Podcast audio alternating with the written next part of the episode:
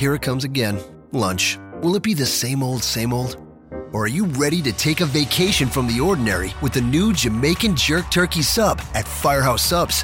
Freshly sliced smoked turkey breast, craveably sweet mustard sauce, and a hint of Caribbean seasoning. Just $5.55 for a medium.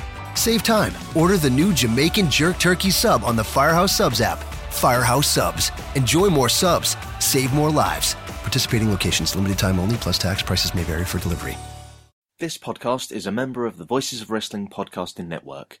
Visit voicesofwrestling.com to hear the rest of our great podcasts, as well as show reviews, columns, opinions, and updates across the world of wrestling.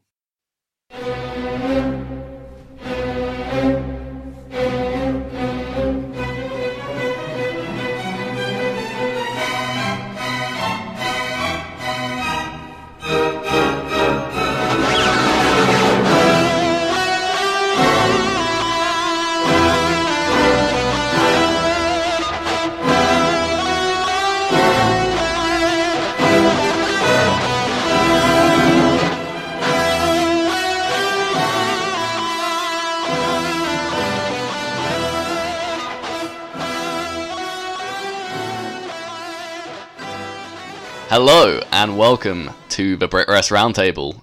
This is the Brixton edition. We're going to be talking about Chapter 36 for Progress, uh, the biggest show ever at the Brixton Academy. Uh, Arn, who is joining me. Hello. Hello, Arn. uh, was there at the show, and I was not, but I have reviewed it for the site. Uh, that will be should be out by the time this drops and we'll be talking about everything that went on over that weekend. Uh, we'll also be talking about um, WCPW's latest iPay per view foray and whether that worked or not. Spoilers, it did not. Uh, and uh, a few other things as well. So we'll get into it with the progress. And chapter 36 had a lot of build up uh, we covered it quite a lot, so I think we should just go straight into the action and the matches and talk about the actual show rather than um, the build up to it, and then we can get on to like what happened afterwards and all the all the lads banter, etc. Shenanigans. the shenanigans. Um, so yeah, the first match was for the first ever Atlas Championship reign for either Rampage Brown or Joe Coffey, the end of the Atlas tournament. Uh, what did you think of the tournament, and what did you think of this match? Um, well, first of all, I'd say that it was it was kind of incredible being in the uh, in Brixton Academy. Uh, I don't know how it came across on tape. Did, did Um, it come I was- across like really atmospheric, or I was gonna say it kind of looked like an awkward venue to hold wrestling in because you had kind of The- was because the the the uh, ring was on the stage, yeah um, and then like you had the the crowd kind of out in front of that, so there was hardly any um, fans around the ring. There was only like a couple of rows on each side, and then the one side had like two and a half thousand people on it. Um, but it's kind of weird because there wasn't like a bad place to to sit. I mean, I was kind of on the floor and like back about halfway on the left, and my view was completely fine. Which uh, I mean, your call. You can you can go to and be eight rows back and have a shitty view mm, uh, because the the floor in the in the uh, in the Brixton Academy is ever so slightly like uh, there's like um like a little gradient there as it goes up from like where the stage is to the back. It's like a false floor, um, so you can kind of see over people, uh, which I thought was pretty cool. Um, I don't know what it was like up on the balcony, but fr- from speaking to people, it's uh, the, the general consensus is that it was a really good venue to, to watch. But it, I, I just wondered what it was like, uh, like on video. I mean, I've watched the the video, but like I was remembering what it was Yeah. like there, so it's probably not the same.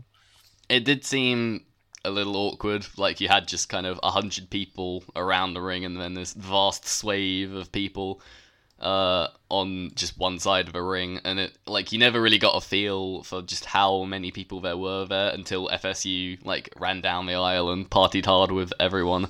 Um, like on that side, like it seemed like the wrestlers were kind of treating it like a normal venue and didn't really know how to like interact with the crowd on that side as well as they could have if it was like a typical electric ballroom style uh, venue.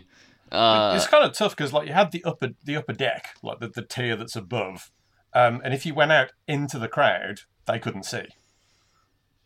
But the like Yeah, everywhere could see the ring perfectly, so I think they kind of made the decision to stick around there because when there was uh, like when you say when FSU were out there in the crowd, uh, Mark Andrews did a little uh, little flip off the uh, the lower balcony, and you I'm pretty sure you couldn't see that from anywhere on the top. Just 'cause it I don't think I even noticed it during the match, so It definitely He did- happened. I could see it from where I was. So uh, he um, did an unacknowledged flip. But yeah, the, the atmosphere in the building was like before the show. You kind of you, you know how it's like at Progress, where it all, you get that build up beforehand, where, where there's certain music cues that kick in, and you're like, oh, it's coming, it's going to Yeah. start soon. So they did the whole uh, start from the bottom. Uh, I think it's Drake. Is it Drake? It is Drake, yes. Yeah.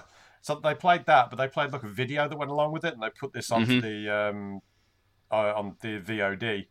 And watching that in the uh, in the venue, that felt very special because it's like this is where we started and this is where we are now, and it, it played off really well. And after that, I think it's either after that or just before that, they played uh, the CKY song, the um, the theme music for the uh, Yeah, Chris the- Travis used. I, I can't remember the name of the song.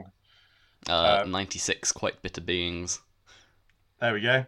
Um, so that that played, and as soon as people recognised what it was, everyone was was on their feet, Yeah. and like you had the whole crowd standing up applauding for for like the whole length of the song, and I, I must admit I I got choked up. Just having everyone come together like that and just stand there and applaud it was it was a beautiful moment. Awesome.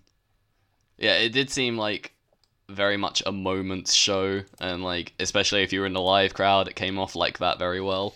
Knowing all the moments before I watched them, and not being in the live crowd like react and flip my shit, like uh, it didn't come off quite as well. I feel like especially uh the Jimmy Havoc moment at the end of the show, like Yeah, it that was was very diminished knowing it was going to happen and not being there live to react to it. It was still cool, but like, yeah, Oh, well, like it didn't translate to me. I've, I've kind of taken us off track a little bit. So if we get back to the uh, back to the opening match before we start talking about the main event, Yeah, um, the the Atlas tournament, like like we said uh, before, there's been a feeling that it just hasn't quite worked. They, they've had some bad luck with injuries, and, and the booking hasn't hasn't worked out because of that. And I think we're all like we're hyped up for the final, thinking, well, at least the final's going to be really good. And I don't know about you, but I, I thought it was kind of flat. yeah. I've written in my review that uh, people should just go and watch their first match, uh, which was a lot better than this. It was it was still a decent match, but they didn't get enough time to really like play off the story that they had tied in the past, so it just came off like they were just having a wrestle, and there wasn't really any past to it. There wasn't any There was- there like big meaning behind related- it. It didn't feel like a related to the championship match. draw. Um, like the when they went out onto the floor and started uh, throwing elbows down there, that kind of was a throwback to what happened in the first match. Um, I, I, something I've noticed recently about uh, Joe Coffey is that I don't think he's as strong as he thinks he is. Uh, you see him trying to go for like these. Uh, these I can't remember if it was this match or another match I've seen recently, but he went to do the uh, his like giant swing and he just couldn't do it because uh, Rampage was too heavy. yeah, And there's there's other things that he's that he's doing where it's just like the the timing's not quite there, and I, I don't know if he's just going through a bit of a stretch at the moment where he's uh, he's trying to perform above the level that he's at. Which can certainly happen, especially like on the Euro scene where like there's such high standards, but not everyone can meet them. Yeah, Like, I mean, that Joe, does happen. Joe's Joe's a really good wrestler, but um, there's things that I've seen him do recently where I'm like, eh, that, that didn't really come off, uh, and maybe he should stick Yeah. to, to what he's really good at. And generally, like I feel like putting this on first kind of not devalued the championship, but it it just meant that it never had any chance to really succeed. It could only merely be a, a good match and not a great one. I think the crowd the crowd was ready for something big, and it, did, it didn't quite deliver in that slot. Um, Mm. If it was on any other show, I think it would have been fine, like in the middle of the, the card somewhere, and it it was it was an okay match. Uh, but it was probably for me. I think it was probably the well, apart from the other match that you didn't get to see, I would say it was probably the the low point of the show, which absolutely shocked me because I was expecting it to be a, um, you know, on on a par with, the, with what Mm. they did in the in the block match where they had the 15 minute draw.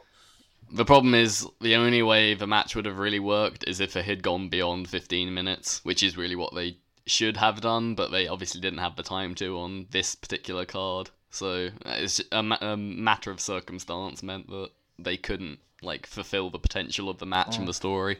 It's unfortunate. I mean, uh, I, I think the uh, the big lads division is going to be good going forwards because uh, Rampage is a great wrestler. And he's he's good at that big lad style. I think whoever they get to challenge him, it's it's going to be a good match. Mm. But it's unfortunate that the, the whole tournament to get there, it it had uh, far few highs than we were hoping for, and it's very rare that we say this about progress. So it's these these things happen though. I feel the tournament will be remembered for just two matches. The um the Kofi Coffey even the Coffey uh Rampage group match and uh Walter versus uh Mastiff as part of the Super Strong style.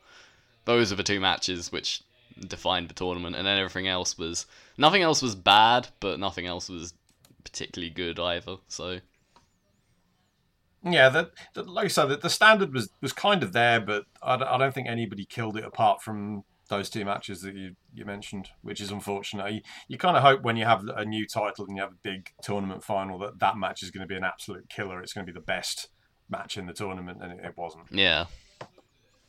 Uh, we'll move on to the second match, which was a ton of fun. A Yes. six man or Yes, six woman even Six woman. between uh, Jinny, uh, Alex Windsor, and Dahlia, who else? Dahlia Black. How can you forget Dahlia Black? Uh, versus Nixon Newell, Pollyanna, and Laura Di Matteo. Um, uh, like I say, ton of fun right from the entrances. Um, Laura Di Matteo was uh, p- uh, much perkier than usual. Uh, you know, got running around, high fiving everyone. Um, you had uh, Dahlia Black being awful with TK Cooper, who was who had stolen one of my girlfriend's dresses for this occasion. Uh, what what was like he a- wearing? he was wearing dungarees. Who But- wears dungarees? I, I, I insulted him because I, reviewed this show for uh, for four one one, and I I called him a dick and a cunt in, Wow. the, in the review for coming out dressed like that. Because let's face it, that's just it's embarrassing, isn't it? But like he's a heel. He so did look like a massive dick. he did. He did. I almost felt sorry for insulting him because he's already insulted himself by wearing that to the ring. But uh, yeah, the ladies are all good though. Uh, like eh, all the women in this match all did uh, terrific work. Um, it's nice that because we, we'd seen some women's wrestling uh, all over the place at the moment. People are trying to push women's wrestling because it's it's a draw. Um, I'm really glad Progress are doing it the right way. They've they've built up their own talent. Um, they've had like uh, uh, various feuds involving the, these these six women, and now they're going to do a tournament as well for the Natural Progression Series Four, and they've already got like six women that are over, and chances are if they're doing an eight uh, an eight woman tournament, they only need to find two more that will that are really good, and it should be terrific. hmm Well, well, the thing that I really liked about this match was that in- interconnecting feuds thing going on. Like as soon as one woman stepped into the ring, uh, and like the commentary would always have something to say about what she felt about the woman she was facing at that moment. Like they all played off of each other really well. Like they've built up the feuds really well.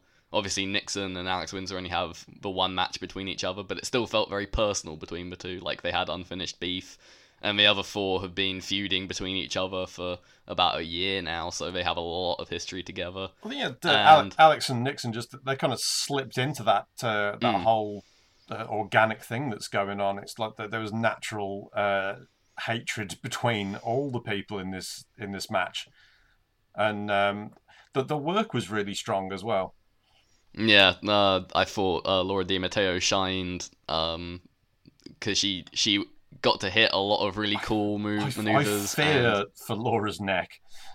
She, she landed on her, her neck and like uh, you know right at the top of the back a couple of times in this match, and I, it's starting to make me wince because she's Damn. not like a very big girl. She's No. oh, about five five maybe, and you, it just makes me me. It's like the the Sasha Banks thing where like every time she goes for a for a tope, I'm kind of scared she's going to kill herself. Um, I kind of get that with, with Laura as well, even though she seems to be landing them a bit safer. It's like she's she's throwing herself onto a neck just to kind of. Uh, you know, prove a point almost that she can hang with uh, with these other girls, and uh, Mm. I worry that she's going to get hurt. But uh, in the six man environment, I think six woman environment, she did really well because she didn't have to construct a match around for really cool moves. She just got to do what she does best, and that's like fling herself around. Uh, Jinny did really well as her foil, and like threw some really cool. There was a cool spot where Dahlia threw knees into Pollyanna and then chucked her into Jinny, who did the uh, not quite a C4, but something a bit like it into the corner and like that just looked like it decked Pollyanna, which was uh one of the highlights of the match. Um, In terms of and yeah, just I think, the fast I think flowing Jinny has action. improved a lot. Jinny has Like improved Jinny a lot, has improved definitely. a great deal. She she feels like a veteran presence with the other women now. She'd always had the the heat. She always had no problem at all getting reactions. Um, but like her match structure was always a little bit like you know stomps and you know there wasn't much to Yeah. it. But uh, like the Yeah, I get structure of the matches now is. It has like a. It it feels like she's leading the match. Like she really wants to take charge, and she feeds the comebacks in so well, and her selling's improved. It's like the, the difference between like her now and her when she first came into to progress. It's it's a huge jump, and she's on her way up. I think she's going to get even better. This is why I still feel confident for uh, a Jinny Laura rematch after the first match kind of flopped. I feel like they have improved since then, even just a few months ago. I think they've improved since then and have more confidence. Uh, so I would like to see them do that again. I would have liked to see them do that here, to be honest. I, I had some questions surrounding the six woman deal. Like, is, was it just a throw all the women into one match um, thing going on? I would have maybe preferred the grudge match for this stage, but we'll see if they go go back to it down the line. I'm sure they will because I'm the sure ending of this match set it up. So They uh, they very deliberately put all of them on this show just to give them a chance to um, you know show off in front of a big crowd.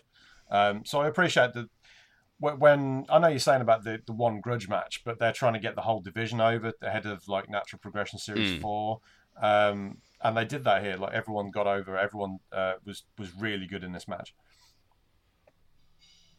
Completely agree. Like it was it was exactly the sort of match that I needed. Like I was in the mood for that kind of fast paced, fun, not very serious, but just like all action, turn your brain off stuff.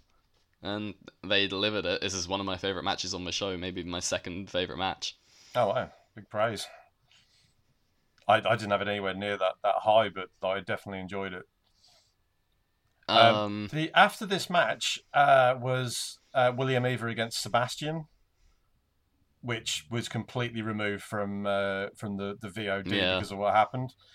Uh, do you want to explain the uh, what what happened live? well, you were there live, so yeah. You go for it. Okay, so they do the introductions, and like Seb, as he's being introduced, like turns round in the middle of the ring, and Eaver batters him with a lariat, like the um, does he call it clothesline from heaven? I believe so. Yeah, I think that's, it's a good name. calls it. Yeah, really throws himself into that thing, and it, it looked f- brutal. And so Seb hits the deck. He makes the uh, Eaver makes the cover, and the ref counts, and it's a three count. It's it's over. Like Sebastian doesn't kick out, doesn't move, and the ref's like, "Hang on, that wasn't the finish." So he stops counting, and Eaver like gets off the cover, and Seb doesn't move, and he's he's out, completely knocked Mm. out. And at that point, they just go, "Oh." Uh, the match stops. Like uh, Glen Joseph comes down, jumps into the ring to check on him, and they have paramedics come in and stuff, and it's that's it. Match's over. Yeah. Uh, if you're the referee, do you count to three there? Because like he's out. This is why uh, WWE train their referees to always count to three, um, even if like it's not supposed to be the finish. Just because like it, it's kayfabe covering. But like in this situation, that doesn't really matter so much as the health of the guy. So I, it's a Yeah, non-issue, I guess. It, it kind of turned out to be fine in the end because he was just knocked out. Whereas, like, Yeah. you know, he could have suffered some very serious uh, neck injury just based on the uh, the snap he got on his bump.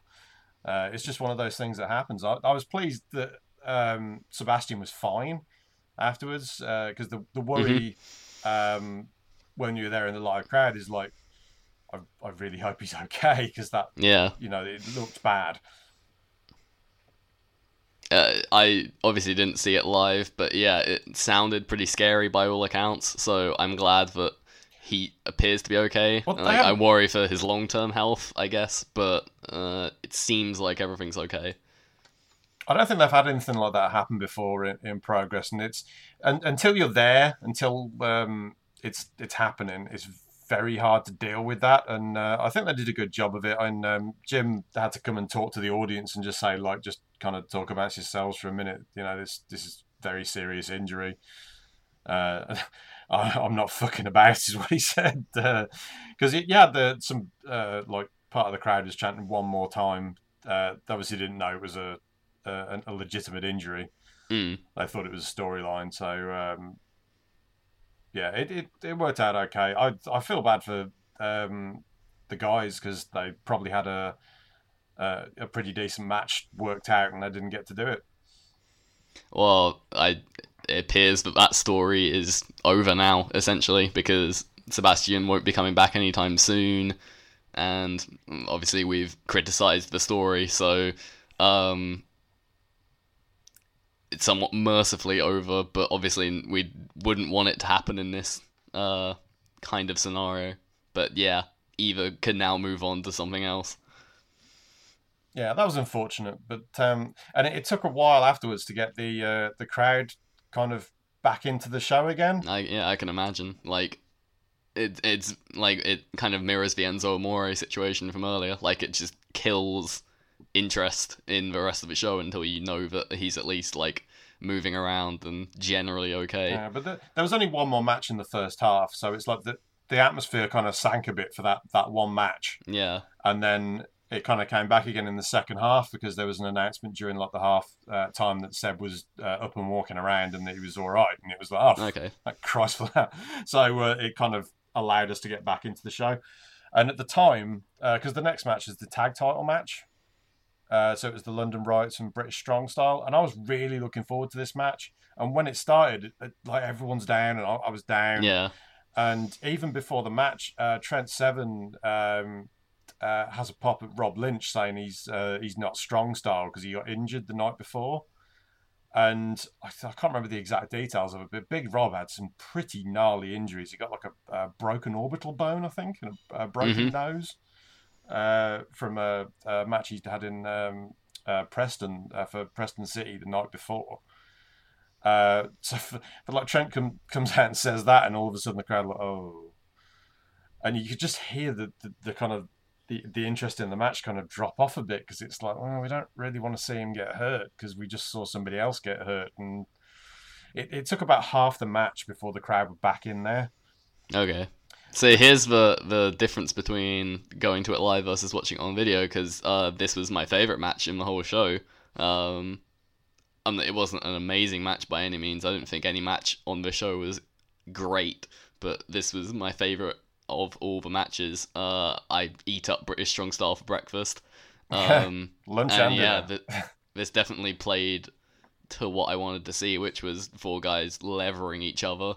Um, was- it was definitely better, Being uh, removed from the Seb situation live means I could enjoy this one a lot more. Well, because I watched the whole thing on, on VOD afterwards because I wanted to see what it was like on there, and I enjoyed this match a lot more the second time round. Yeah, The first time round, I was a little bit disappointed with it, uh, mainly because of the the, the whole the, the vibe coming off the uh, the Sebastian injury. But yeah, I'd, I'd say it's it's just a shade under four stars for me. I'd I'd go there. much. Yeah, um, like the way British Strong Style worked around the injury and like just always went to like poke poke him in the eye and like grab him by the head. And, and that Yeah, must have that- sucked that as well worked. with the you got a, Yeah. a broken orbital bone. You got somebody uh, smacking you in the head with a cricket bat. That's uh, that's bad news. Uh, there were spots in this match which I found overly cutesy, like all the um like tandem biting bits and like oh let's do, let's all do the mo- same move at the same time. It just felt kind of over like too overly rehearsed for like such a a, a big guy match. That it, it felt too cutesy and like I'd rather just see straight up. Because like we've had this sort of discussion like what is strong style? No one really knows what it is. I guess strong style is just none of the over rehearsed stuff just levering each other like lariats and all that stuff. And there was a lot of that here but the match kind of dragged when they were trying to do the showpiece stuff. I, I quite like the um, like when the match ended. Uh, there's like this shock of silence, and then there's like this jeering, and when I was watching it live, it's like the I, I jumped out of my chair and screamed yes when when uh, when they won the uh, the belt, and I think there was maybe like three other people in the building that did that, Mm. and then like everyone else started booing. Um, so I was interested to see how that came off on tape, but I, I don't think you can hear me. So I was quite far back in the building, which is good because um, another thing that kind of pissed me off um, uh, being there live was right behind me was the section of guys that, that were trying to get the moose thing off, oh oh and you did you have words with them I, I was Shit. just down on on the on that part of the crowd, and it was right behind, like right, like literally, I was at the back of like the the, the first block of seats, and then this was somewhere in the, the front. I didn't even look round, so I was just like, ugh. Wait, Um, well, you were wearing your British Strong Style shirt, so you were I wasn't, I inadvertently wasn't flipping wearing them it. off. I wasn't wearing it at the show. I should have been. um, but uh, uh, yeah, so that that kind of pissed me off, and that was kind of how far back I was. That I don't think my noise was making it to the to the front, yeah, uh, which which is a good thing because it means you can't really hear the uh, the the moose stuff on the. Um, I heard the moose stuff a couple of times on the show, but not nothing overtly. yeah, it wasn't as annoying as it was. moose stuff. Fucking moose, yeah. Uh, since you're um have having a, a a nag about uh your section of the crowd, can I have a nag about um the one guy who kept running up to the ring and like touching the wrestlers and like hugging them and shit? Because I want to nag about that. okay, go nuts. Stop thinking you're the show. You're not the show. Stop. Yeah, that's my nag. you're you are not the show. Sit down and suck a lemon. I, I was I was pleased with how the crowd reacted to a lot of the show, but uh, yeah, I kind of that's a bit overboard. Um, you, you did get a lot of good stuff, like when um, uh, like with I'm getting ahead of myself again with the the FSU match and sorry the FSU Origin match and uh, when Jimmy Havoc came out, the the reactions in the building were just fucking incredible. Yeah, I, I was- definitely enjoyed the reactions and like even just the individual reactions of people like just like going mental and like they can't even believe what they're seeing. That's that's what I really like. It's when like you just see natural reactions and not people like hamming it up and like trying to be seen. That's that's that's not what it's about. It's about fucking enjoying yourself, not like pretending you are the show. That's that's just my my soapbox rant for today. I, I, I assume that that guy was really enjoying himself. He, I'm I'm sure he was enjoying himself, but he just needs to enjoy himself less ostentatiously. Anti-fun police for here. Oh, for the, no. the attack. yeah, for, for the for the crowd in general, I, I enjoyed the crowd. I, I was kind of thinking, you've got two and a half thousand people in there. You've normally got seven hundred in in the ballroom. I was worried that you'd kind of lose some of that atmosphere, but it, you really didn't lose a lot of it, It- just a little bit. It translated very well. Like I feel obviously the people right at the back weren't getting heard on the cameras, but uh, even though you couldn't really tell how big the crowd was just by looking at it, and uh, they maybe could have done a better job of ma- making that 2,400 number look like 2400, but they certainly sounded like 2400. It sounded really good. Yeah, they, they definitely got the miking up right, and the I thought the camera work was really strong. Um, they, they had a couple of guys roaming around with cameras, and you get the cuts from uh, to them sometimes when uh, uh, like there was crowd action. Uh, you had the guys out there, so you could really kind of capture the, the atmosphere of what, what it was like. It's it wasn't you couldn't quite tell what it was like, but it was enough so you could kind of grasp what the what the building was like to be in.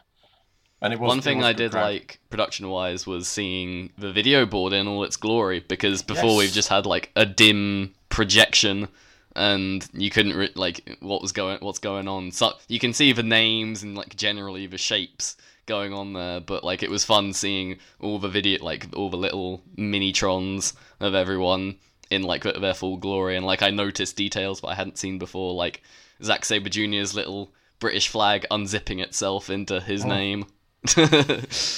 so I, I enjoyed that a little bit. Well, there was And that, also and obviously when Jimmy Havoc came out and the, just the die Havoc die with like the blood flowing down the screen. That was great. it was also an, uh, an excellent tool for, for watching the show. Uh, like I was saying, there weren't any bad seats, but you can never see what's happening down uh, when when the action comes outside the ring and it's kind of down on the floor. You can't see that um, in that kind of building, regardless of how good the view is, uh, unless you're right at the front. So having the the, the video wall behind the ring uh, allowed me to not miss a thing. The, the only problem was That- it is that's- sometimes I kind of looked up at the at the screen instead of watching what was happening in the ring. Like, you know, I've come all this way to watch a television. But, uh, no, it worked. It worked very well. Awesome. Uh, so we'll move on to the second half now, and that started off with um the rubber match between Zack Sabre Jr. and the It departing didn't. Tommaso Ciampa.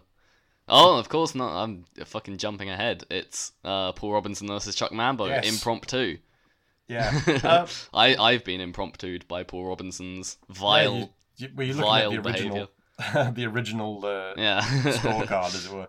Yeah. Um, when Robinson came out and demanded a match, that was the point at which everyone in the crowd's going, "Is Jimmy Havoc here?" and I mean, I think it was uh, Ian had even like uh, queued a tweet up saying like uh, uh, "ready for Jimmy Havoc" or something along those lines. But um, yeah, and then it was Chuck Mambo, and everyone was like, "Oh, oh, here's some beach balls. yeah." But that's the thing is they immediately salvaged the reaction by turning the entire building into a massive party and throwing a Hmm. load of beach balls out of the uh, at the back of the venue.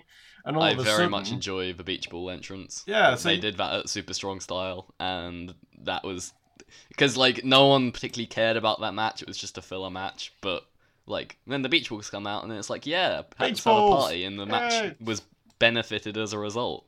All jobbers should get like some sort of prop to throw around. Well, no, that worked very effectively. I mean, the match was essentially just a squash. It was it was like ninety percent Robinson, and it was just there to remind us that like he he's a real threat uh, coming back into progress. Uh, and I thought he killed it. I thought he did a, a tremendous job. Um, uh, Alan uh, Coonan was saying that he felt like Robinson's performance was was the best on the show. Um, I probably wouldn't go that far, but I thought he, he did do exceedingly well in getting his character across and reminding people of, of exactly who the fuck he is. Definitely, it was a good reintroduction for the character. He's one of my favorites. Uh, I've been like calling for him to come back pretty much ever since he left. So very happy that he's back and hopefully back in uh, an upper card main event mix. Well, from the way they treated him, I would have thought so because I mean he absolutely crushed uh, poor Chuck. Mm. Yeah, it was. Uh, Don't think they have any plans for Mambo. No, what the? This is the thing with a lot of the uh, Projo guys when they, when they come out of there, it's like that they're not working that much. You know, they're working like Endeavor shows, and I, I don't know about you, but I think they're not really getting the uh, the level of progression that you would hope they would at this stage. I mean, Mm. how, how long? May- I think maybe a resolution to that would be having some sort of dark match before a chapter show for Projo guys and like untested guys. I maybe like that would help them just get more experience on a bigger stage because Endeavor's good, you know, they get bookings elsewhere, um, but maybe they need some bigger show experience, Well, uh, how- like how a, a does- young a young Lions division, basically. How long has, has Chuck Mambo been wrestling for? Four or five years. I like. putting you on the he's spot the same class as Damon Moser and Eaver, so Yeah, well, let me put it like this: How long has Joe Hendry been wrestling for? Joe Hendry uh, has been I wrestling. wouldn't For, know. Joe Hendry has been wrestling for three years, Okay, and, and look, I'd say look he's more where he is. Chuck uh, because he works for ICW and he wrestles all the time, uh, compared to the guys that have come out of the Projo. And it doesn't always necessarily work, but like you get experience, you get the, more uh, in ring time you get, the better you're going to get. And I feel like uh, the likes of, of Mambo uh, and Damon Moser, they would really benefit from from just working more frequently in front of a crowd. Definitely. I think I went on Cage Match uh, for Damon Moser to see how many matches he'd been in.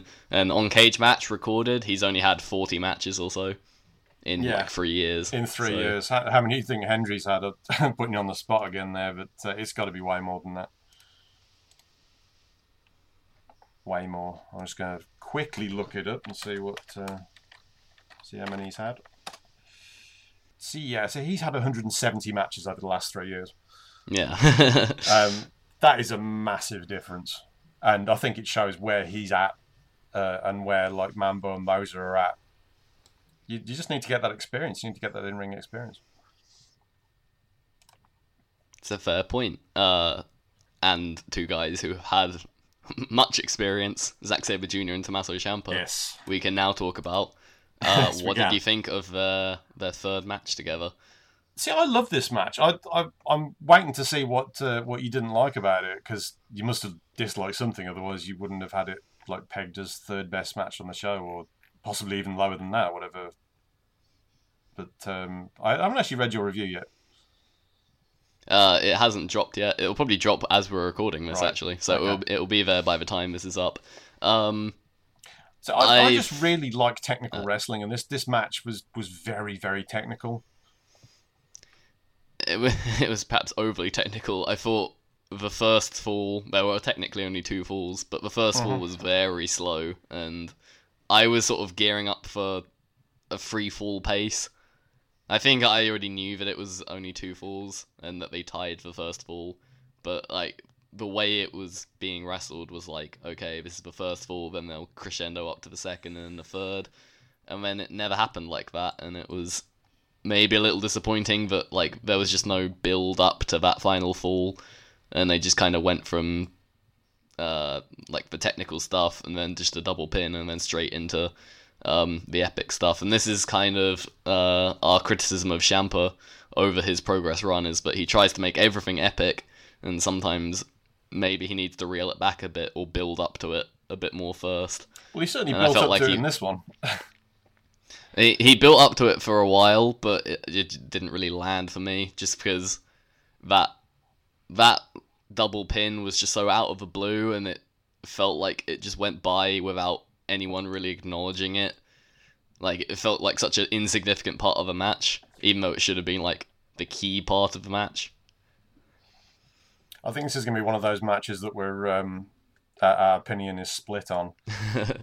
I did very much enjoy the third fall and especially the ending. I thought they got across every message, every key story point that they needed to, uh, with Sabre kicking out of the first Project Ciampa as he has done before. But then he also kicked out of a pedigree. Yeah. Obviously, the pedigree, like a very smarmy, you know, anti-indie move um, with its history. And then he kicked out of a top rope Project Ciampa, which looked amazing Av- and really made Ciampa look great. Oh, uh, Sabre looked great even, and like Ciampa doesn't need protecting. He's uh, he's out the door, Yeah, yeah. so he he can give away that kind of move to Sabre, and it's fine. It only makes Sabre look really good, and I I think they did really well by Sabre here, and. You know, Ciampa doesn't lose anything from doing that. He's off to WWE. He's he's already won, I, I think so in, he can give that. in this match, Progress have done Rev Pro a massive favour because they've made Sabre look like a like a million fucking dollars, whereas Rev Yeah. Pro, where he's the champion, have had him job to Kurt Angle. It's very, very true. Uh, I feel like maybe Progress have done a better job booking their imports long term. They clearly had a good plan for Ciampa here. They clearly knew that he was off to WWE, so they Yeah, they didn't give any. He he never looked like better than Sabre Junior, but it's not like Sabre Junior looks like way better than him. It's just Sabre Junior looks really fucking strong for being Uh-huh. able to kick out of that Project Ciampa and beat the guy who's off to WWE. So hopefully they do something with Sabre moving forward. Potentially Sabre Haskins title match, which would be a, a European dream match. It'd be very good. Um, I, I really like this match, um, so I'm, I'm probably going to be like the, the high man on the, the totem pole out of um, like I, I I don't know what uh, Rob hasn't seen it yet, has he? He's he's waiting for um he's doing a Kazuna Road 2012. He's waiting for Endeavor to come out where the uh, War Machine team faced uh the South Pacific Power Trip Oh, in singles competition. So Okay. he Uh, he's Kazuna Roaded himself again. That was uh, Endeavor 17, wasn't it? I, I, I don't know the Endeavor numbers Yeah. off by heart, but Is it- if that, that was, was- the one. The one with the two singles Bef- matches. Yes, the one Yeah, before 35. that's chapter up. 30. Chap, chap, it was before chapter 34 actually, so That's- yeah, there's quite a lot to That's, catch up that's on. def- definitely up because I've seen it. Oh, really? Yeah. I have not seen it, but Well, as Maybe you, as you'd seen it, I expect, those, those are two very good matches. Um, uh, Travis Banks and uh, uh, Ray Rowe, and uh, TK Cooper against Hanson. Uh, the Banks and uh, Rowe match is better, uh, but they're both very good matches. So if you're cherry Yeah. picking stuff from Endeavour, I'd I'd watch those two. And there's um there's a women's uh, tag match on that as well that Jinny referees. It's pretty Okay. good. speaking of Travis Banks, notable by his absence on this show. Very, very Yeah. disappointing that he wasn't here. Yeah, that's unfortunate. But like they'd they'd planned out the show before he'd become like such a hidden gem on the European scene, so maybe that's why. Hopefully they have bigger plans for the South Pacific Power Trip going forward. I hope so. But uh, they've both been outstanding recently. Um, I kind of get the feeling they didn't want to shoehorn them in somewhere just, just for the sake of it. But uh, I'm sure that they'll feature in uh, in plans coming up. I know they're in um they're in a triple threat match uh, for tag team contendership, which they probably won't win, but at least they're in the in the mix. Okay. Uh, we'll move on to the origin, the lads The lads. versus FSU, Damon Moser, and Jack we were all so convinced that the Origin were losing and getting broken up. Yeah, it seemed like they were going to lose, and even like the way the match was laid out, it seemed like they were going to lose because they were once again like playing foil to everyone and giving the shine to the faces. But uh, at the end, Zack Gibson looks really strong by beating um, the leaving Jack Gallagher But not only um, that, in a very convincing way as well. he, he got absolutely ridiculous heat on this show. Oh yeah, the toilet paper spot was probably one of the most memorable things that happened on the show. I I think this is probably going to be a, a thing going on because you fir- first of all you had streamers flying in, then there was beach balls, and then all of a sudden there's just toilet paper everywhere. Uh, there was still, to- look, as I was walking out the venue, there's bits of toilet paper all over the building because it got dragged everywhere when uh, Yeah. when they brawled around the building. So, uh, yeah, that, that was something. That was a visual. Seeing all that A hell of a visual. raining in. But Uh, I, I believe it was um, Gallagher himself who planned that. He he said something like, uh, "How much do hundred toilet paper rolls cost?" to Jim Smallman. really, So I, I believe he was the one who uh, instigated it. there was certainly the atmosphere before that match. I was talking about like the uh, the atmosphere in the building just before that match, and like probably during the first half of it. It, it had some of some of the best reactions of the entire night. It's like the from, from the point I think that uh, Party Hard started playing. Like, Yeah, like everything from there up until like you know the balcony dive and uh, and all the crazy stuff in the crowd. That was all just the reactions were ridiculous for that. It was like being in a uh, a- either a rock concert or you're in a club and like your favorite song comes on and all your mates are there. It was, it was it was like that. It was that kind of atmosphere in the crowd. Like people were dancing. the Origin do that. They they have that ability to make everyone against them seem just like ultra stars. Like at the Super Strong Style tournament, uh, the day one main event where they were defending the tag titles and lost the tag titles, it was that kind of atmosphere. It was a party atmosphere, especially when they lost and everyone just like jumped to their feet, but they didn't really lose. And John Briley had screwed up and was playing the music too early, and then they actually did win, and it was just like going. Everyone was going crazy. Like everyone was out of their seat. Uh, Alan Alan Forel was like up on the balcony going crazy.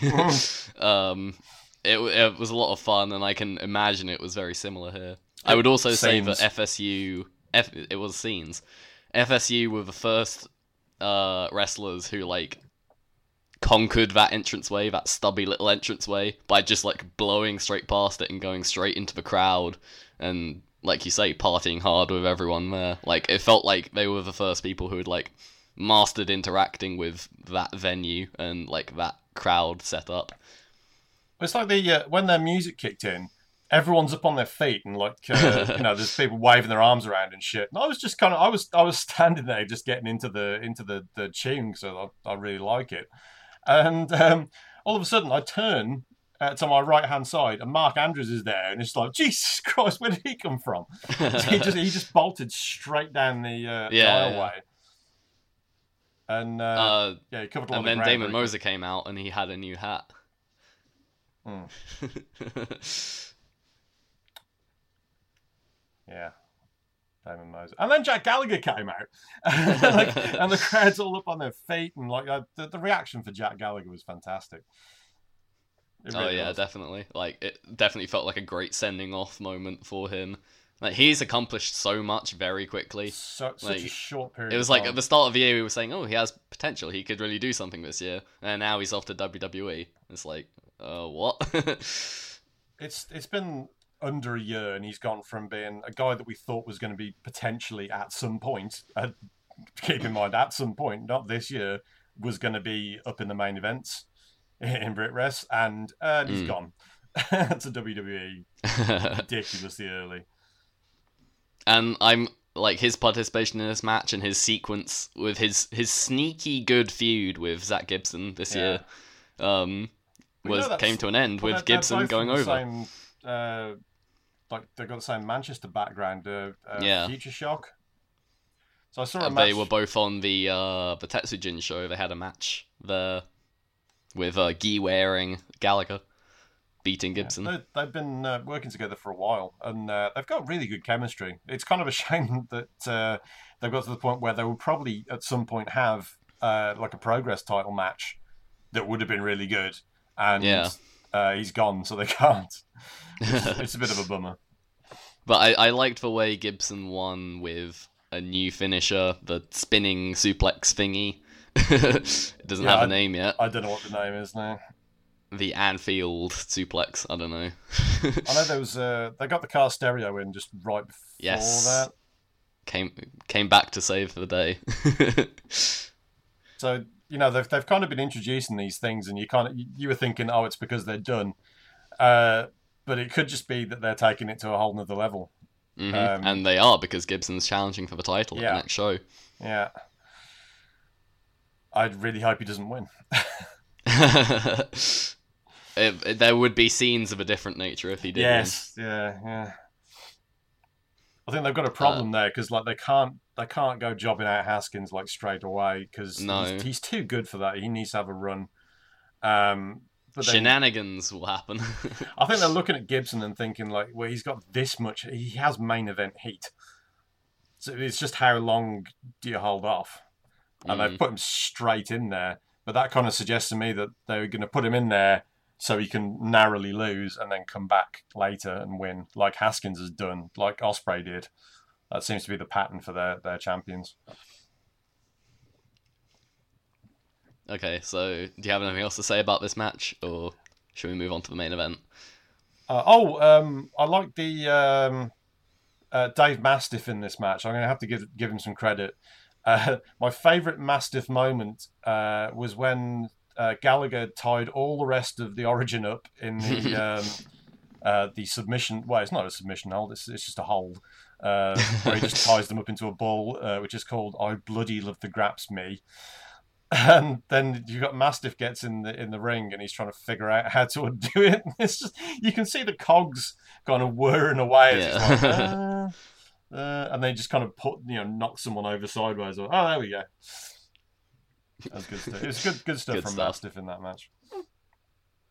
Okay, so now the main event, the triple threat for the Progress Championship. Mark Haskins is the champion. He defeated the former champion Marty Scurll, and I'm sensing a theme here: the departing Tommy End. Yes. Well, we, we were talking about this and saying like, well, Tommy End has to be in this rap match for a reason.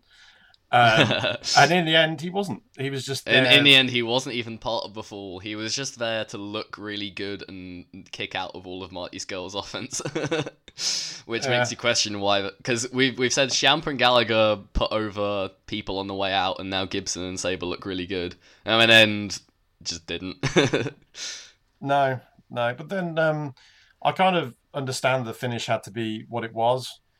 Um, they were telling stories. yeah, yeah. So you had well, you had Jimmy Havoc come out and to a, monstrous reaction and people singing along to his uh, uh, tune that um, uh, the AFI song. I hope you suffer. That's it. Um, so when that kicked in and like he came out, the reaction was just ridiculous. I, it was two thousand people just going completely ape shit. Um, but then he comes, so he comes into the ring, uh, gives Scurll the uh, the old acid rainmaker, and I figure, well, well, that's the end of the match then.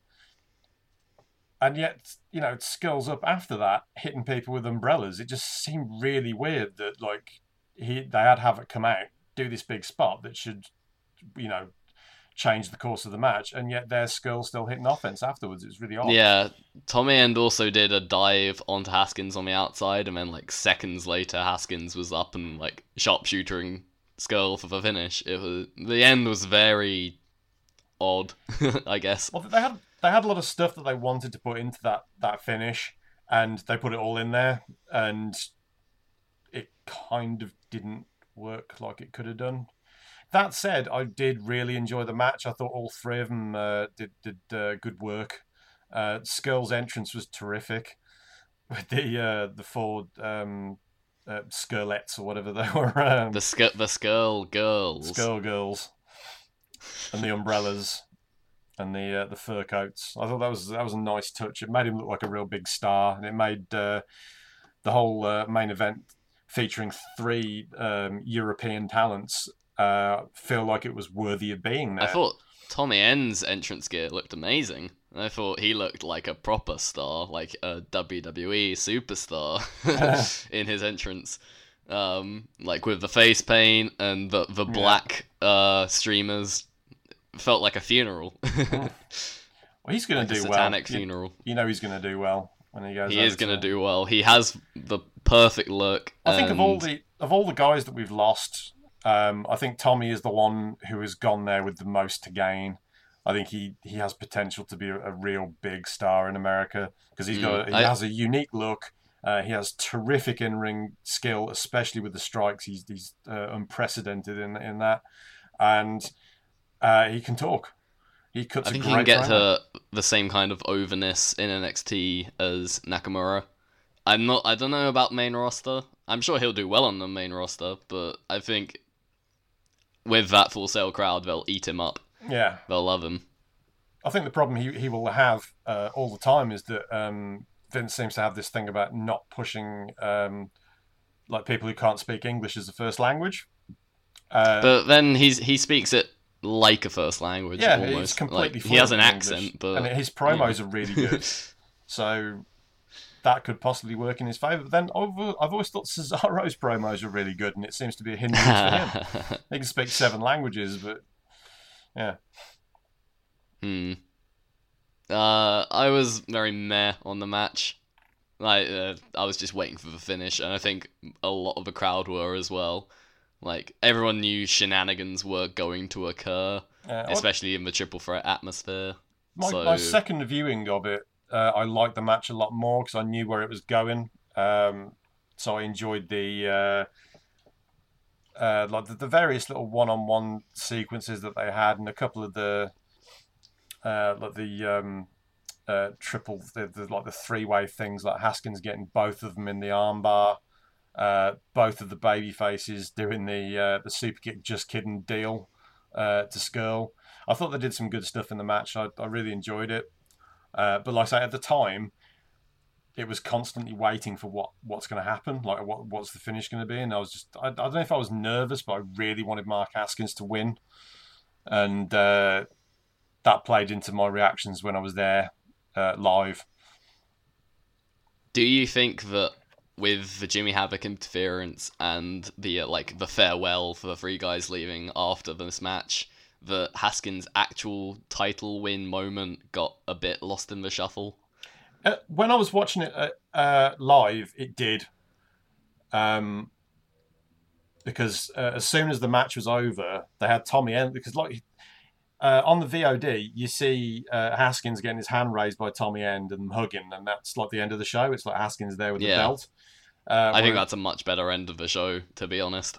yeah, that was Than that was a good finish to the show. But basically, what happened after that was uh, Mark Askins left, went to the back. Tommy End stayed out there, and they brought out Ciampa and Jack Gallagher, and all three of them got like a send off, with all the crowd standing up and and uh, like applauding and stuff. And I'm sure I said something to uh, Jim Smallman about this, saying that it felt odd that. You know, you have this uh, champion who who'd been battling to get to the top, and like he finally gets there, and you finish the show with like three guys who are leaving Mm. and I thought that was really weird. So to see it not happen on on the VOD, that was a lot better for me. That really capped the show off perfectly, having it finish Yeah. with Haskins holding the belt in the air. That was a much better visual. Definitely. I I, mean- the, the the champion is the one staying on. Uh, the Yeah. guys leaving have already had their moment. I, I, I, I'm being cynical, obviously, but uh, I, I don't feel like they needed to do that curtain call at the end.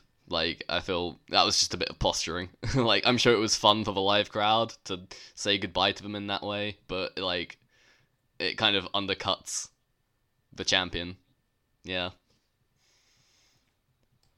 Yeah, but I'm glad, like like I said before, they didn't do that on the uh, on the VOD. So it only Yeah. it was only if you were there live that it felt like his his moment had got like um, Yeah. overshadowed by the uh, the three guys that were leaving. Um, and it was nice for those three guys to to get to stand there and get you know uh, applauded by a couple of thousand people because they all three of them deserve it. Um, Mhm. I, I wish them all the best of luck in um, in the bigs, the big leagues. Definitely, it's it's exciting. It's an exciting time for wrestling to see all these guys get a shot in a place where traditionally these guys would not get a shot. No. So we'll see how it goes. especially Jack Gallagher. It's it's really weird seeing him uh, like head off to uh, the the land of the giants. But he fe- he feels like he belongs. Well, that's that's fair play to him. That's So yeah, that was that was Brixton, and depending on like how important you place match quality over just like big moments and stuff, the show may have been a disappointment. Uh, I don't think it was per se, but maybe from a match quality point of view, it didn't live up to what it could have been. Um, yeah, I think we're going to dis- disagree slightly on this because I, I really thought that I thought the main event was was just north of four stars. Um, Oh wow, yeah, um, but based on the story that they were telling and the way that they got there, uh, I thought all the, the work in the main event's very good. Uh, also, uh, Sabre and, and Ciampa, I thought was north of four stars. Um, I thought that, but then I really liked the, the technical stuff, and that match was was technical heavy. Uh, when I was watching it live, I could kind of sense people around me kind of drifting out of the match a little bit. Um, but on on tape when I was watching it back, I was I was absolutely riveted to a match that I'd already seen. So um, yeah, I thought both those matches were really good, and the tag title match, like I say, just a, a shade under four. I thought those those three matches were worth turning up for, and uh, the women's match was good, and the Origin match was good. So what more do you yeah, want? Yeah, everything was good. Ev- There was a there was a lot a, a high floor on this show. Uh, maybe perhaps a lower ceiling than I'm used to for a progress show, but uh, no- nothing was bad at all. I enjoyed every match, or at least something about every single match, and um, there were plenty of moments that will be memorable. Maybe not as memorable as if I'd been alive, but there we go. That's my go. problem. Oh, and um, I, had a bit of a chat with uh, with Alan Boone uh, before the show, and he Okay. kind of he asked where you and Rob were, and when I said you weren't there, he said, "Well, I'm afraid you lose some credibility there." oh. Yeah. uh, Missing the may I yeah.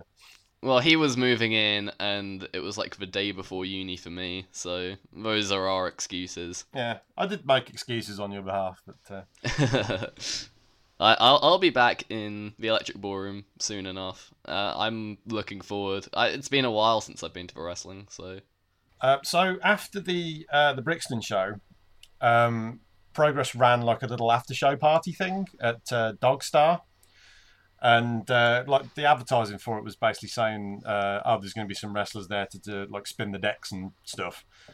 Uh, And I originally wasn't going to go because like I didn't really know anyone else that was going. Uh, but we did like a little post uh, post event pint in the um, uh, the Beehive on uh, Brixton High Street uh, which is the cheapest place I've ever been to in London in the entire city. I had a pint for three forty nine. So next next next year in Brixton, very cheap. yeah, next year in Brixton, yeah. Beehive. um, but I, I kind of bumped into a few of the lads there, uh, including um, a guy that's been on this uh, podcast, Galazzo Dan. Uh, which is funny because like I'd never met him before, so we were kind of doing this uh, round of introductions with all the people that were in the pub, Mm. and uh, Elliot, I think his name is the uh, at specific luchador, uh, kind of introduced himself. I I said that I was uh, my name was Arnold, and there's there's Galazzo Dan going like, um, as in Arnold Furious. And I I was like, yeah. And he went, oh, I've done a podcast with you. that was funny. the wonders of podcasts, wonders bringing people together. I've done a podcast with him, never met him.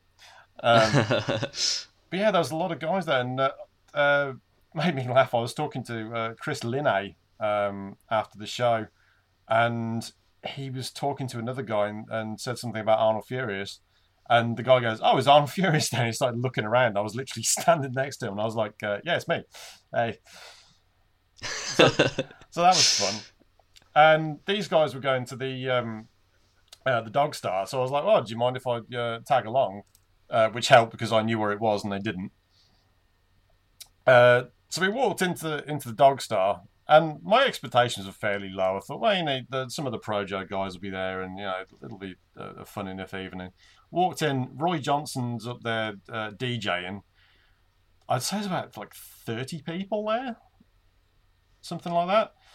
And I kind of get the impression that it's going to be a bit of a low key affair, so I get completely slaughtered. Hmm. And uh, so I, I'm, I'm battered at this point, and Jack Sexsmith starts DJing and uh, putting on stuff like the Quantum Leap theme tune and uh, Creed's "My Sacrifice," which, Yes, which is a real crowd pleaser for, for wrestling fans. and um, I, I may have uh, told him that I was disappointed that I was already married because I wanted him to DJ at my wedding. uh, I love Jack Sexsmith. He's he's a lovely, lovely man. Um, uh, so the, the evening goes on, and we're kind of out in the beer garden, and uh, I mentioned like uh, like you know, does anybody know if Jim's going to be here? And they said, oh, Jim's in the um, uh, he's in the bar in the front.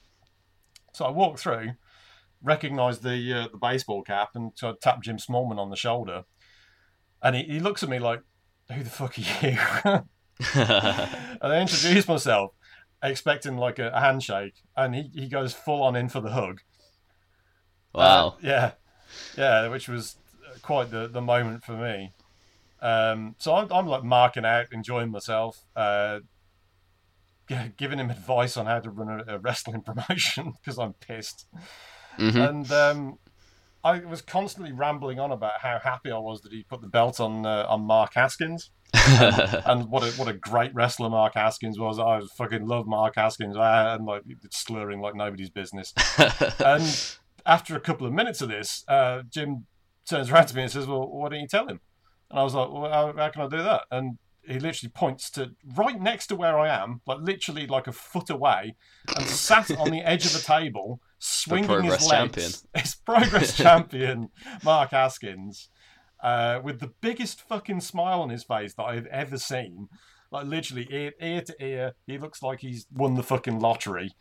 And um, yeah, it was just the, the whole uh, evening was full of little um, uh, moments like that. I went and had a chat with Trent Seven, and I was telling him to uh, pass on my regards to Pete Dunne, and he goes, "Oh, Pete Dunne's in the other room." So through we go, and I'm shaking hands with Pete, telling him how proud I am of uh, the, the Midlands wrestling, and um, and so on and so forth. And uh, what I, later on, when I'm even more inebriated, walked around a corner, and Jack Gallagher was literally just stood there, like right in front of me, and I'm like, hey! and I remember giving him uh, an extensive pep talk on uh, how to survive in the World Wrestling Federation, Mm. which um, I don't think any of it made sense, but he w- was very gracious and he took, took everything on board and smiled and shook my hand, and he's a lovely, lovely man. They all are. They're all lovely guys.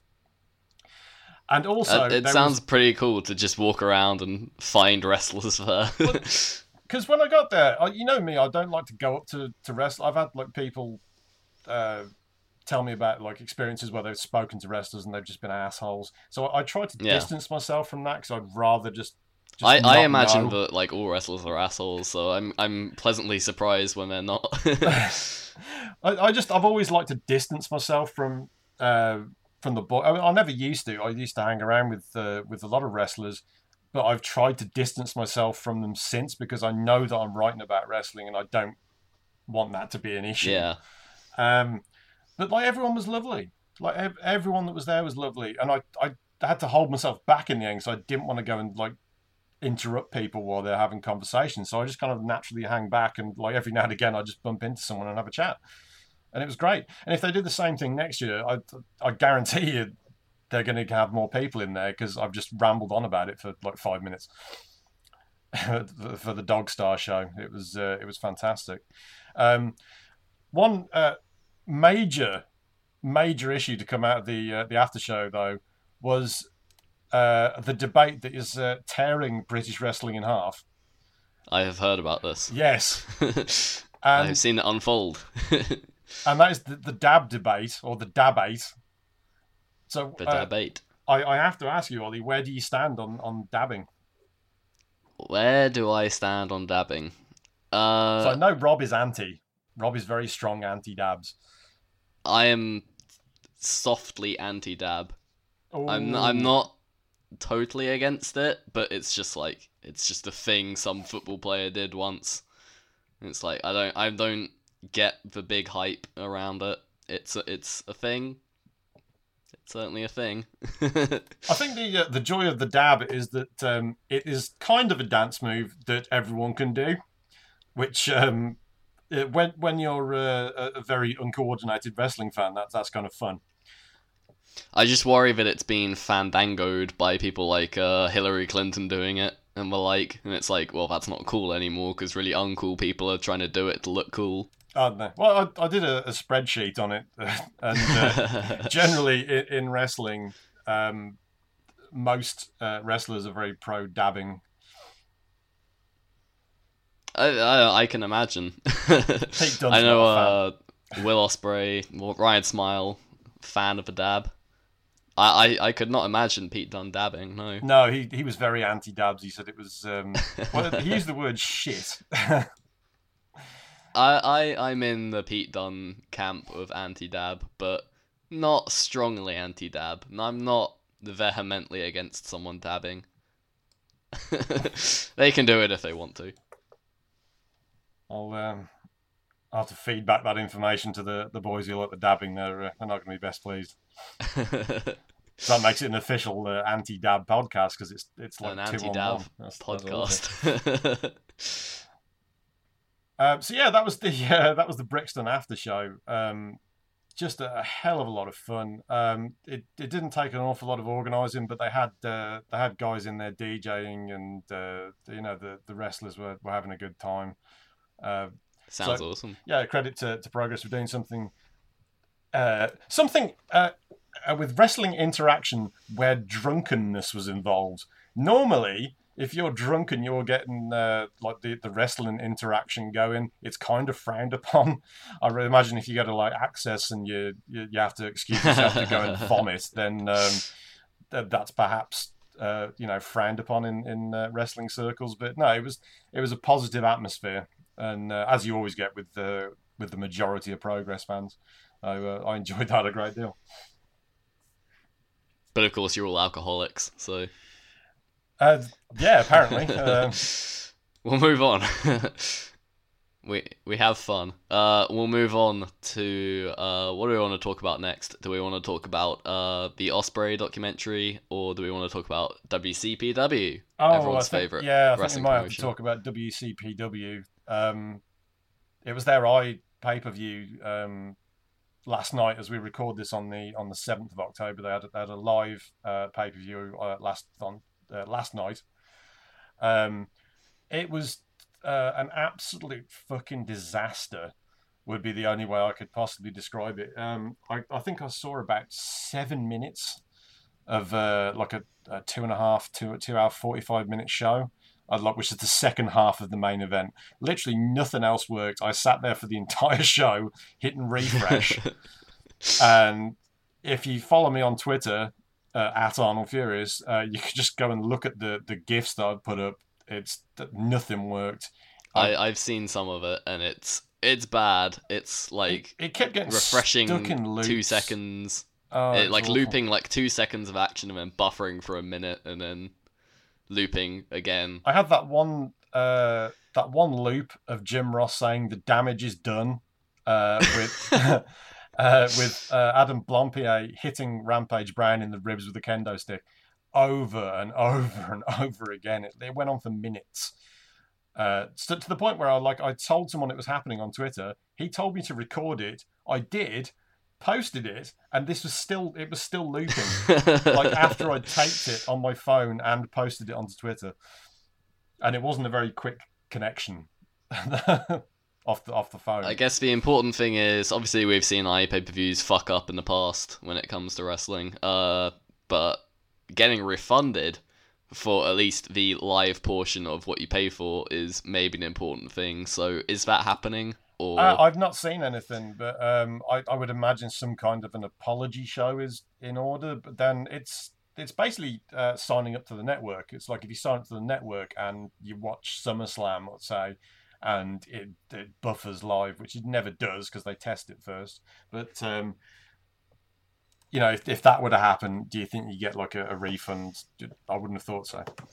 there's there's the difference. WWE launched their network, um, like knowing that their live streams would definitely work every single time, and they have because they actually put some planning into it. Yeah, but this is the Whereas problem. his I mean, like just- just the Fight TV um, version worked. Uh, Martin Bentley was was watching it on uh, on Fight TV. He he put down the extra money, uh, which Okay. because I looked at it and like you, you could pay like fifteen dollars to to watch it on Fight TV, or you could pay like uh, seven dollars, I think it was, and you get like a a monthly uh, subscription to this What Culture Extra. Well, that seemed like a no-brainer to me. It's like WWE uh, still running pay-per-view when you can Mm. get the network for, for ten bucks. It's why would you keep buying the pay-per-views? It doesn't really make any sense. So I, I just ponied up my, my seven dollars and uh, and watched the uh, the What Culture Extra version of the show, and it didn't work. It didn't work at all. Like the the whole show was broken the whole way through. Sucks to hear. Yeah, it Um, did suck. Uh, I watched it this morning, so I've I've actually seen the show. Um, because they, they left the, the stream up, so you could just basically rewind to the start of the stream and then play it from there, and it, it worked like that. But the whole point of paying to watch wrestling live is that you see it live, and I didn't get to see shit. Yeah. It, it's it's a fuck up. Um, are they doing any more IP per views soon? Uh, do we know? I haven't seen anything planned. I know the um, they're running like three shows on this tour, so there's one today, there's one tomorrow. Yeah. and those shows will eventually find their way onto onto the YouTube. Um, so I, I don't know what the, the plan is. Presumably, the next i pay per view, if they were going to run one, would be uh, the end of November, start of December, because Matt Hardy's coming over. So presumably that would be when they do the next one. Um, I would guess it'd be uh, over a month after now. So if somebody signed up for What Culture Extra, they don't get two big shows for it. If you know what I mean. Mm. They, It- would have to it sign is- up again. It's disappointing news, certainly. Um, like considering it's like such a big platform for people outside of Britain, outside of Europe, uh, to watch British wrestling, and then it fucks up like that.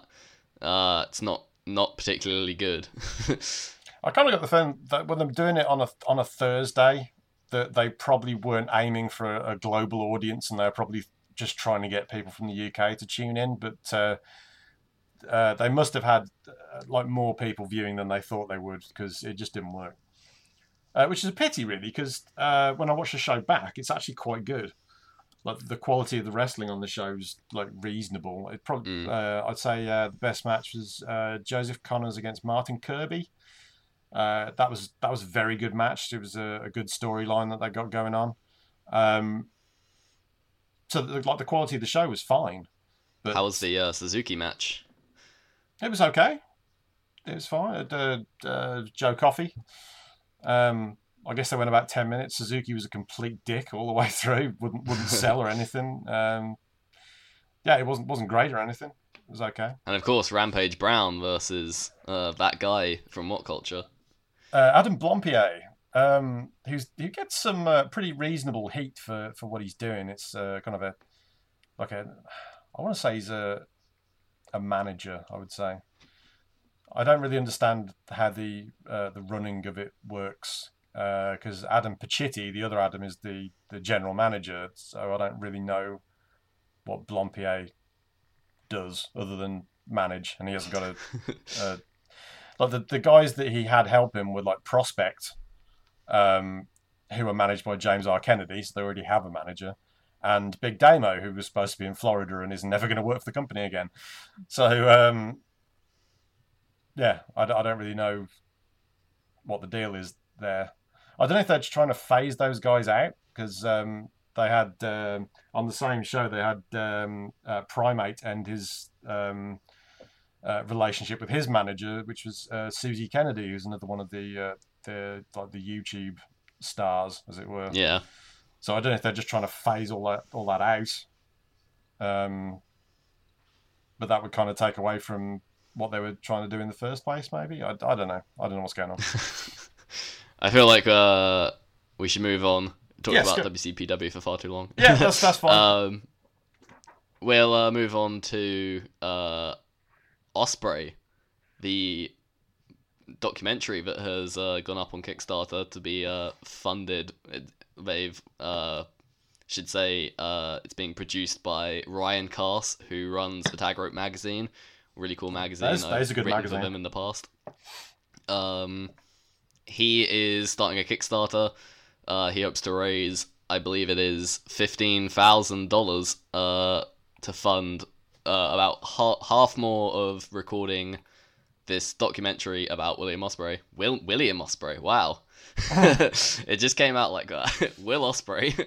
Also, it, William Ospreay is his Twitter name. That's I've, I've been reading his Twitter a bit, so I think it just got stuck in my head. Will slash William Ospreay about his his life career as it goes into a very interesting phase.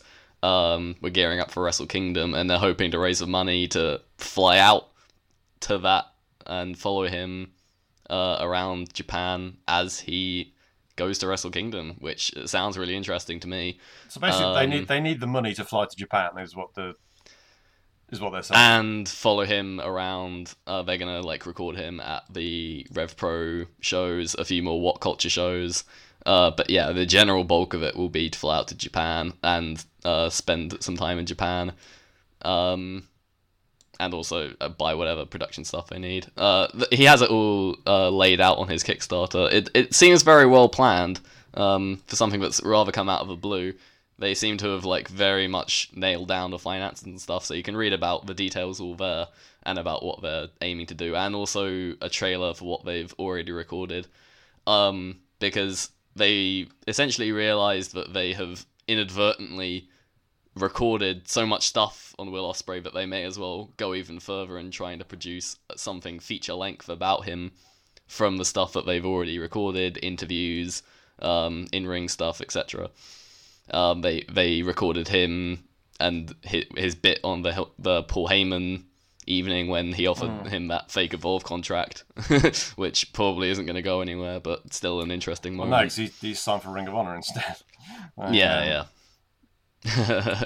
um, so yeah, it's it's gotten a mixed reception, I would say. Um, mainly surrounding the choice of Will Ospreay as the subject of the piece. People are saying, uh, I had a chat about this to some of the other Voices of Wrestling staffers.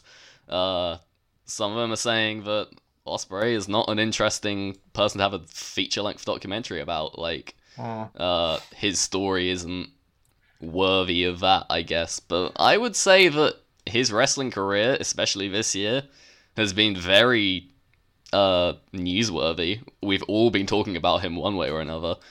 And true. A Brit in Japan, it's exciting, it's different. And to I, I would say specifically following him to Wrestle Kingdom and following him around on the day of the show, that would be some very interesting stuff that I would potentially like to see. What do you think, Arn? Um, well, I watched the uh, New Japan World did um, uh, a load of real short uh, documentary pieces on, on Will. I think about like, Yeah. ten minutes a piece. Was it?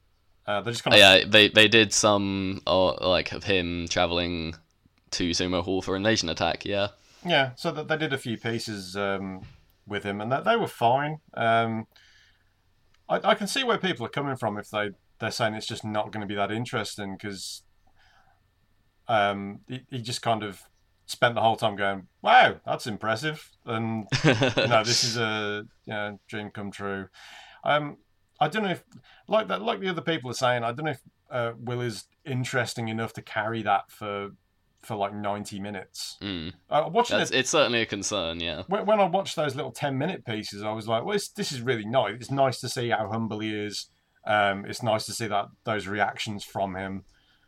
But if it's stretched out to 90 minutes, I think he needs something else. Um, and I don't know what else they, they would talk about because he is a relatively straightforward guy. He, he, you know, he wrestles and he doesn't have that, that personality like, say, um, uh, I'd like say if it was Marty Scurll. Marty Scurll doesn't like run his mouth all the time. You know, he he tends to. that to is certainly one thing that has turned people off Will Ospreay is um he comes across as a bit of a dick.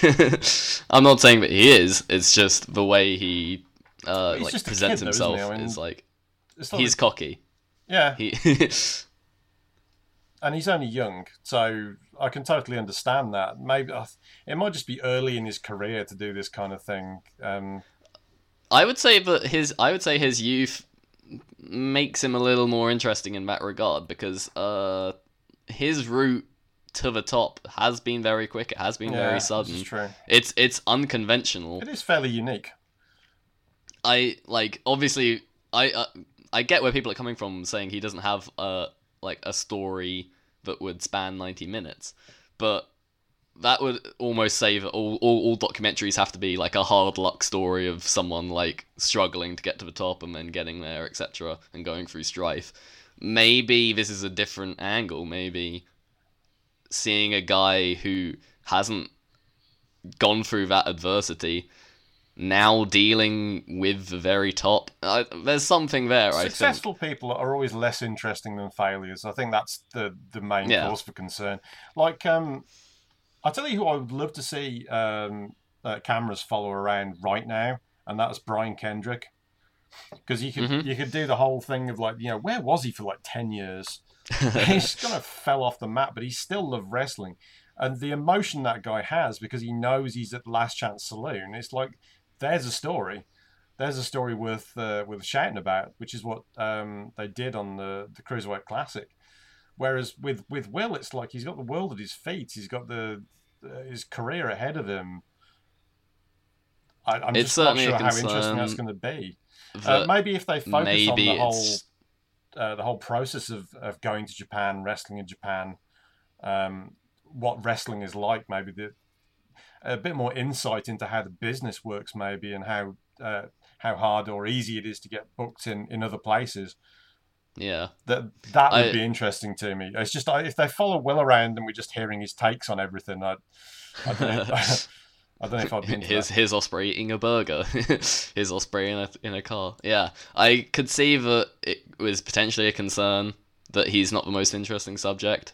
I would say he's very topical, um, and also even if you're not a fan of Ospreay, even if you're not interested in his story, the fact that someone is ambitious enough to try and take this on, um, and maybe it won't come off. Maybe the Kickstarter will fail. I, I hope uh, he gets enough money to be able to go out to Japan and make something and give us a finished product.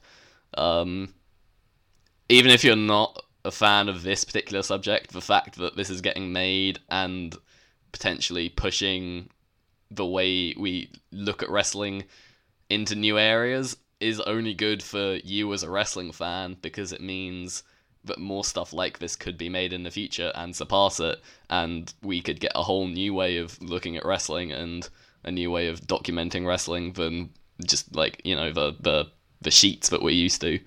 Yeah. Um, Well, I certainly think it's uh, Ry- Ryan Cass. He seems like a, a good guy. Um, the uh, little fanzine thing that he does is really good. Um, so yeah, I, I I hope he does succeed. I, I'd watch it. we if you uh so if you're part of wrestling Twitter, you may well have already been aware of this because he'll probably have um added um or followed you on Twitter already with the Ospreay account. But uh yeah, uh I don't know what its Twitter handle is, but if you just search It's just Ospreay, Ospreay, film isn't it? Is- Isn't it? At It's just- Os- oh, Ospreay at Os- film at Ospreay film. at Ospreay Film, and you can read about the Kickstarter and see whether or not you want to donate to it and wh- whether or not it interests you.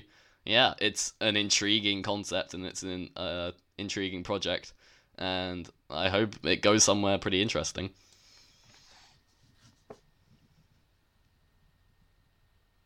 Okay, so um, we're going to have a little bit of a chat about uh, Global Wars. Uh, I know it's it's still a month away at this point, but um, some of the matches that they have named so far are tantalizing. Pretty good.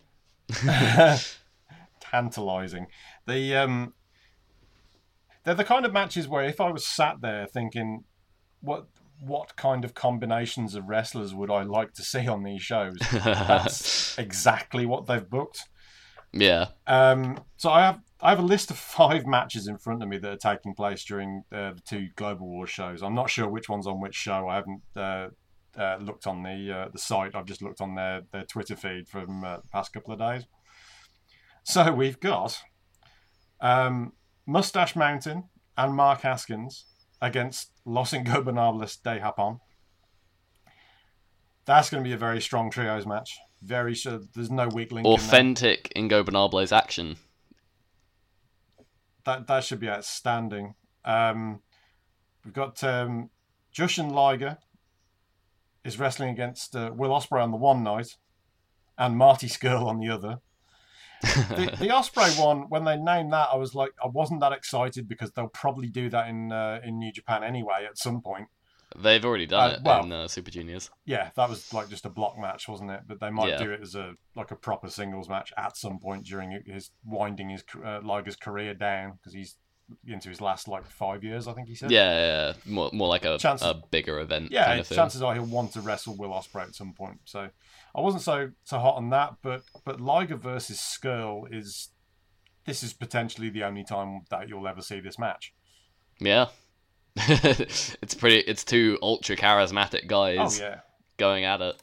Should be fu- Should So- be very very fun. very excited about that. We've got um uh Sabre uh is defending the title against Shibata if he's fit, which I think he's okay. Yeah, he's on uh, King of Pro Wrestling in a few well, days. they've been taking so- him off the um the road to shows. Yeah, probably I I think he'll he'll show up. Yeah, so you've got Sabre and Shibata too. I know Rob wasn't keen on the first one, but I really liked it. I really liked it too. Yeah. Um, we have this was named like uh, this morning. Uh, Michael Elgin against Trent Seven Yeah, It's gonna be hard hitting. It's And- gonna be strong style. well, you say that, but that's probably not going to be the hardest hitting sh- match on the show because Mhm. they've also booked Tomohiro Ishii against Chris Hero. My neck hurts Just thinking about it. just it, thinking it's, about it. um, they've it's like they're booking for us. It's like they're going like, well, oh, the, the BritWres Roundtable guys are coming to those shows. Let's let's book a few matches for them. Jesus, Yeah. The the quality of those alone is going to be well worth going, and then some. And that's not even the full card.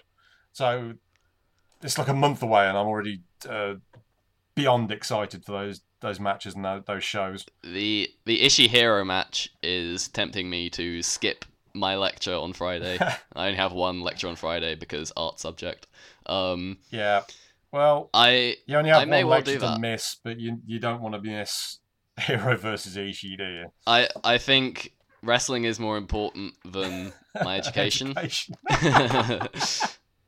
and I, I I may may ask around uh for li- from listeners what they think I should do. Do they think I should uh stay up in Birmingham and study hard, No. hit the books, or should I uh What's- what's the le- two men What is the lecture on? ruin their non-existent necks? It is uh, on Sparta, I believe. You know, ma- manly Spartans. That's fairly manly. Can you not get notes? I've, well, you know, I have no friends because I spend all my time watching wrestling. So. oh. Maybe not. Um, I, it's recorded. They have this this newfangled thing where they can like record lectures and Yeah. like the slideshow But- comes up with it. Then why does anyone go anymore? Uh, because you have to like, they take attendance, and if you don't go, then you're a bad person. I think I can skip one. I'll just claim illness, and I hope they don't listen to the podcast. I- I'm pretty sure they don't listen. Yeah, it's it's pretty safe. We're a niche. We're a niche podcast. I, I I enjoy being in this niche.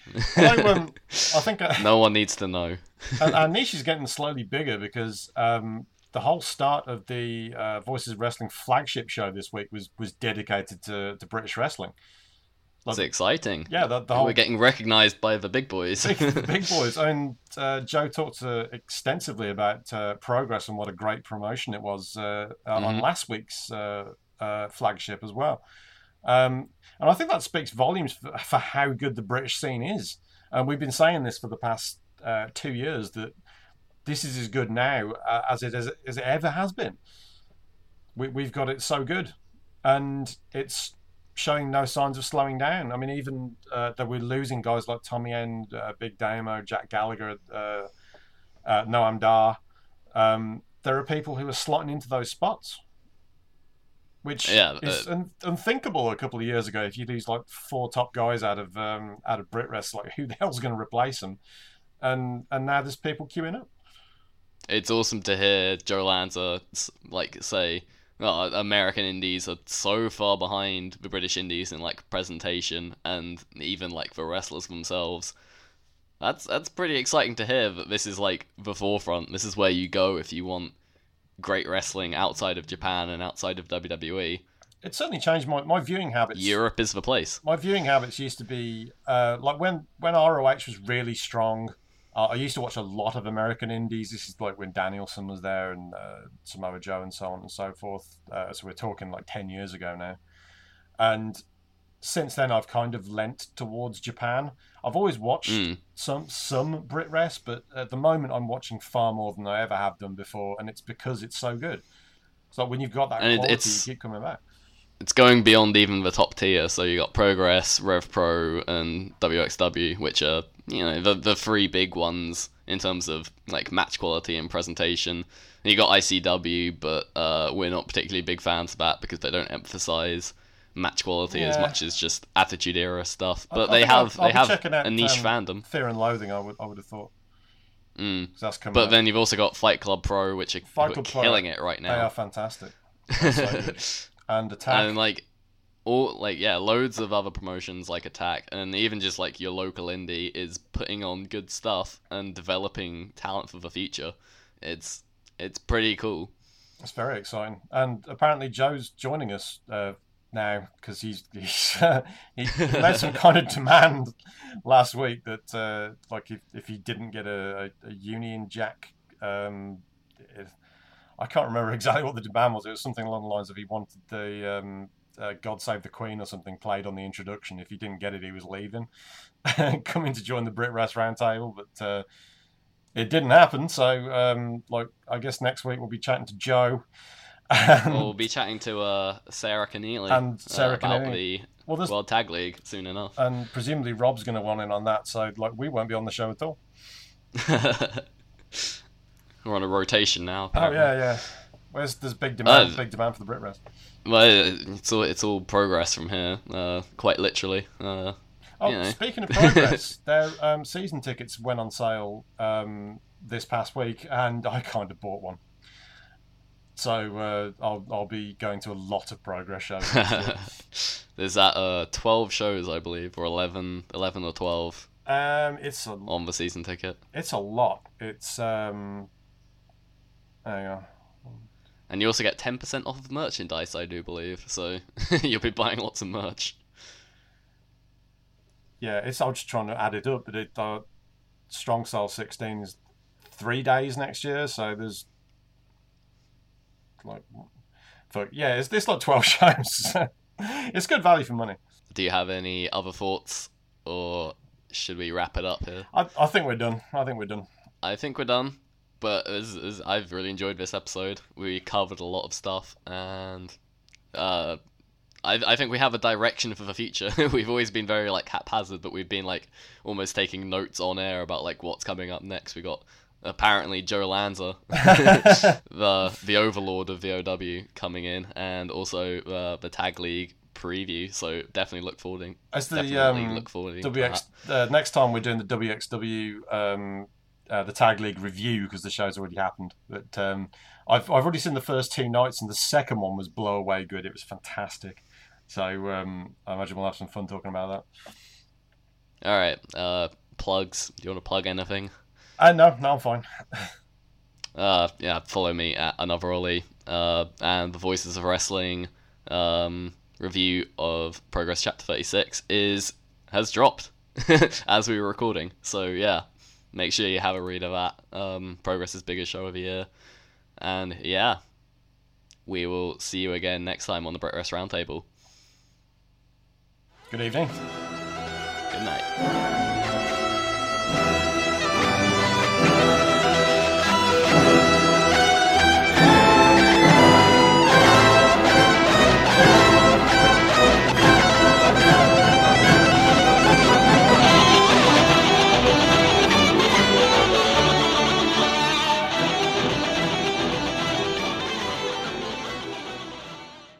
Here it comes again. Lunch. Will it be the same old, same old?